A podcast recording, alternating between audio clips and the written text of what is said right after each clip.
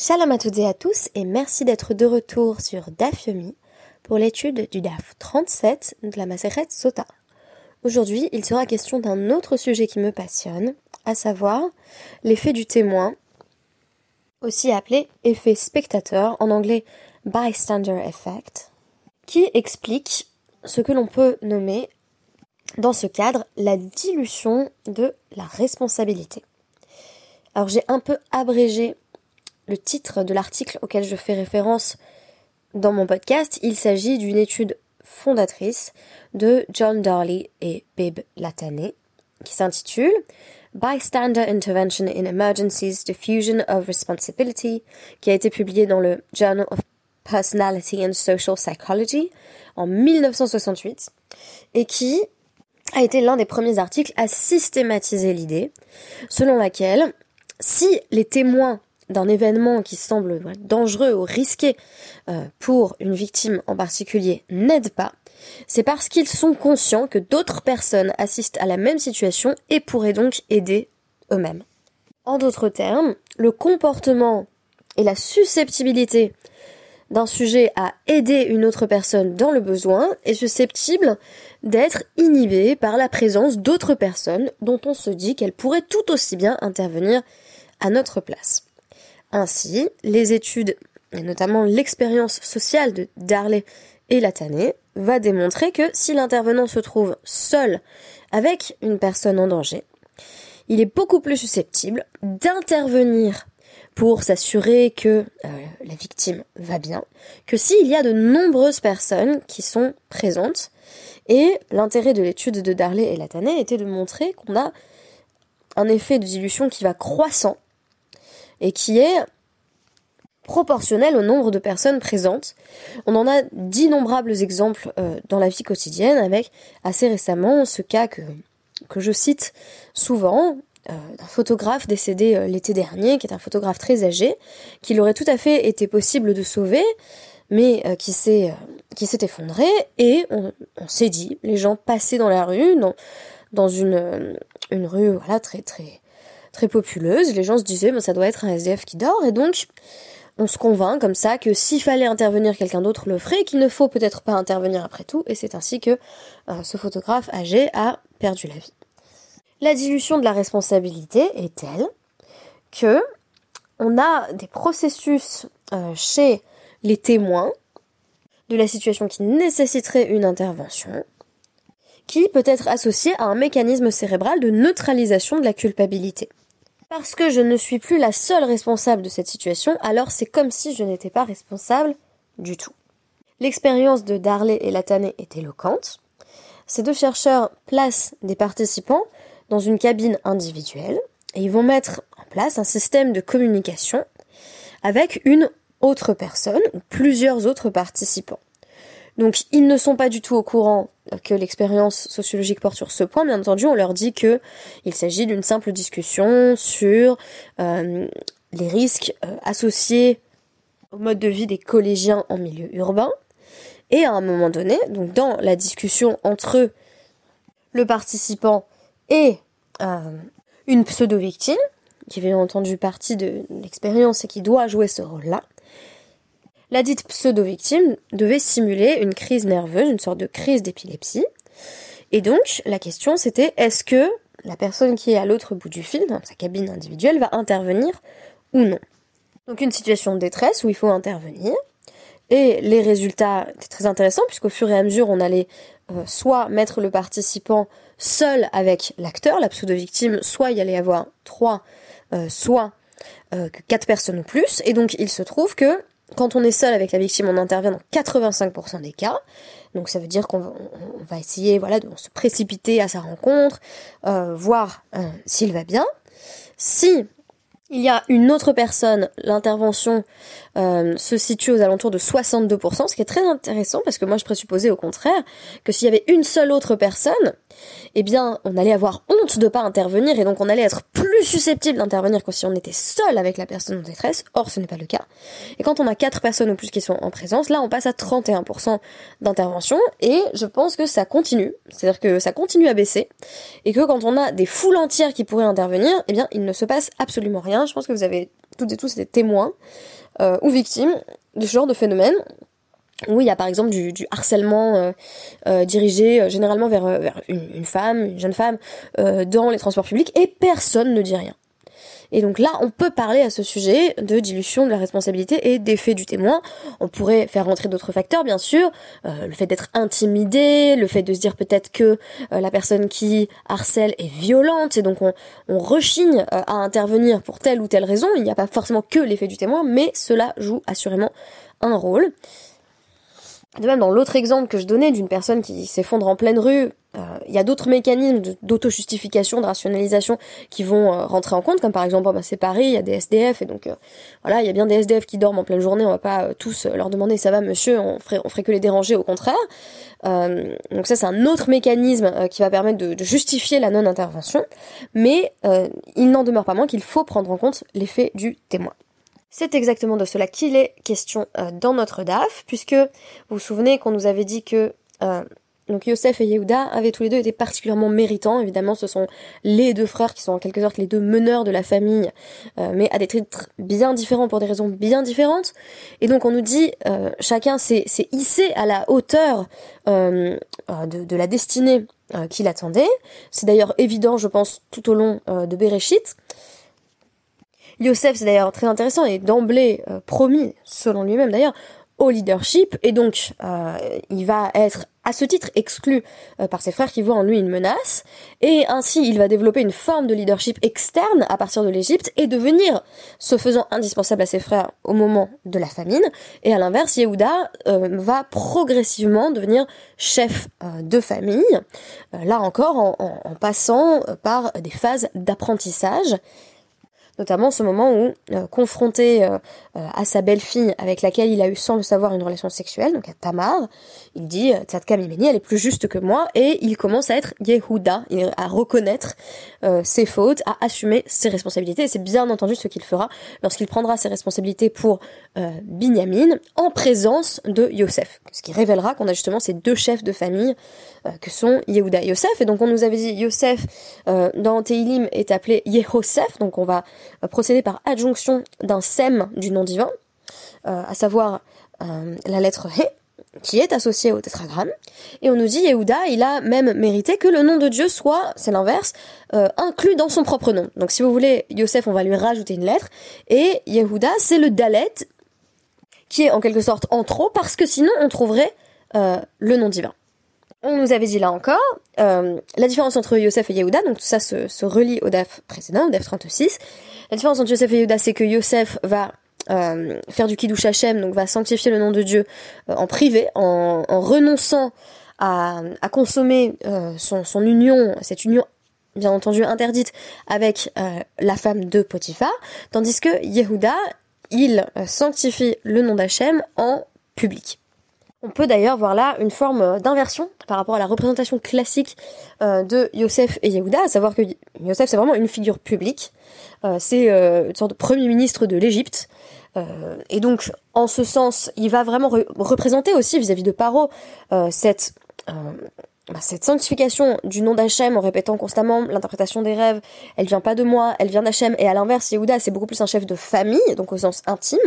Et là, la Gemara nous propose un renversement de ces représentations de Yosef et Yehuda en nous disant, attention, Yosef c'est aussi distingué dans l'intériorité, dans l'intimité, et attention, Yehuda c'est aussi distingué, ce sera euh, expliqué à travers euh, une perspective midrashique, euh, Yehuda s'est aussi euh, exprimé, s'est aussi illustré euh, et s'est rendu admirable par son comportement dans euh, l'espace public.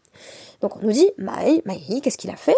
Euh, D'Itania, une braïta qui nous rapporte, donc au nom de Rabbi Meir, Kshem de Israël, Alayam, Hayu Vatim, euh, Menatsechim, Ze et Ze, Ze Omer Ani Yoretrila Layam, Ze Omer Ani Yoretrila Layam. Quand on nous dit le, le peuple juif se tenait devant la mer des joncs, et, euh, puis euh, la, mer ne s'était pas encore ouverte. D'ailleurs, on avait la perspective a priori de, de la mort qui, qui attendait euh, derrière, qui sous la forme des, chars égyptiens. Et les tribus disaient moi je vais y aller en premier, moi je vais y aller en premier.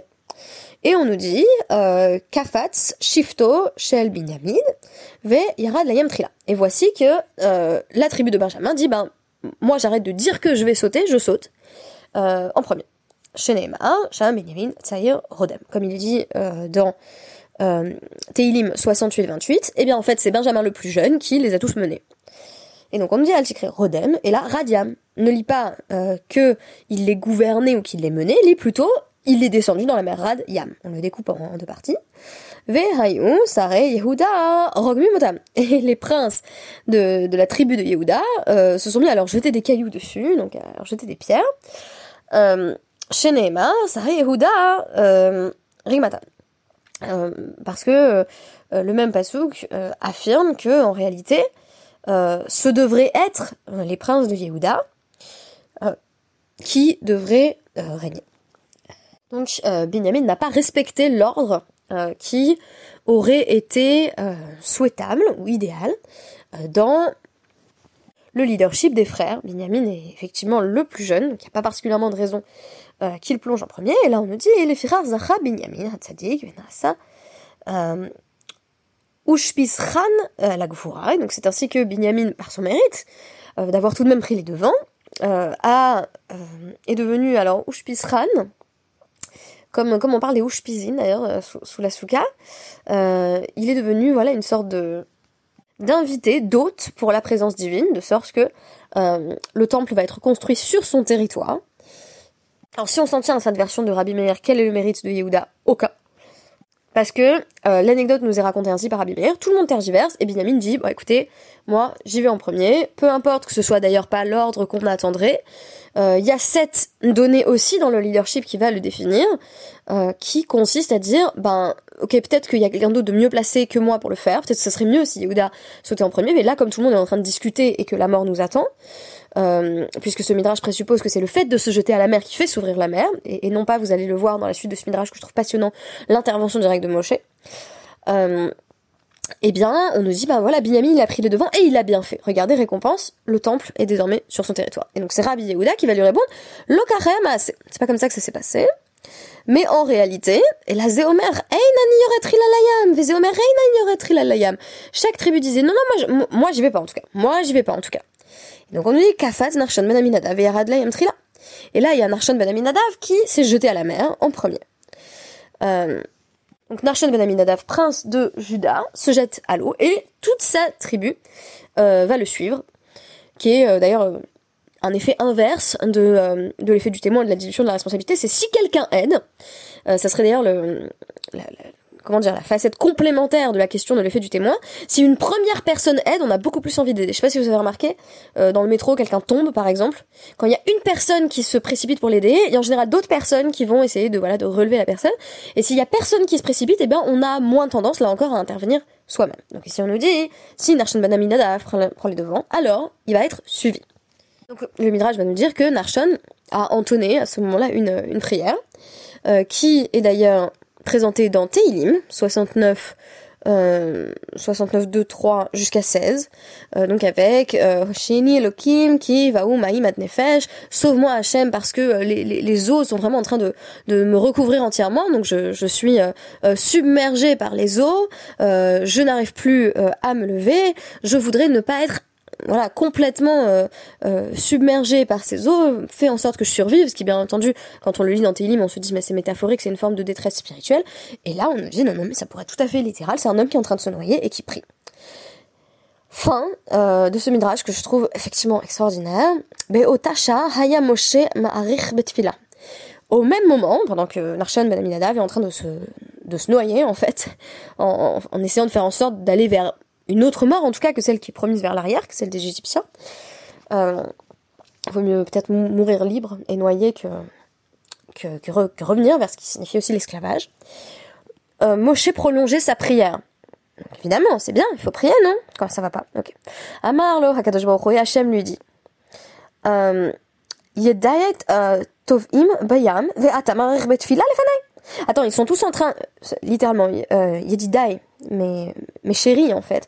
Euh, mon peuple d'amour est en train de se noyer dans la mer et toi tu lui pries euh, Amar les ça, qu'est-ce que je peux faire? Lui dit Moshe, moi je, je, peux je peux rien faire, je, je prie. Amarlo. Et là, euh, Hachem lui dit, eh ben, Daber, El Béné Israël, euh, et donc tout, tout le pasouk euh, de Shemot 14, 15, 16, Ve ata harem et matecha, ou nete et yadecha. Donc qu'est-ce que tu fais? Ben tu dis euh, aux enfants d'Israël, voilà, avancez, et puis tu soulèves ton bâton, tu, lèves ton bâton et tu étends ta main et tu ouvres la mer.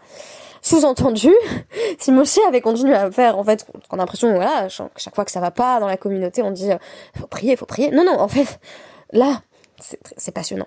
Hachem interrompt les prières de Moshe en disant il faut pas prier, il faut agir. Tu, qu'est-ce que veut dire quoi? Tu pries? Et Moshe répond bah, je, je sais pas quoi faire, je, je peux pas faire grand chose d'autre. Et Hachem dit non mais il y a des gens en train de se noyer là. Donc cette question de la dilution de la responsabilité, elle s'applique même à Moshe qui pourtant fait tout ce qu'il peut en ce moment même.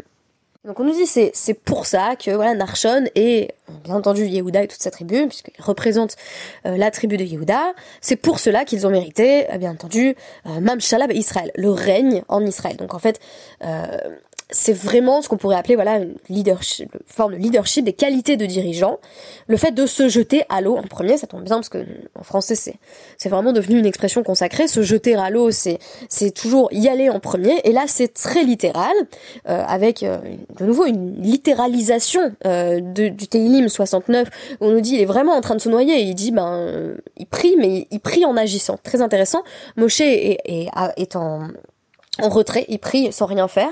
Et Narshan, il s'est déjà jeté à l'eau et maintenant il prie pour que ça se passe bien. Donc euh, on n'est pas en train de dire faut arrêter de prier, ça sert à rien. Ça, ça serait très radical. Euh, je pense qu'on est en train de dire d'abord on agit et puis ensuite on prie.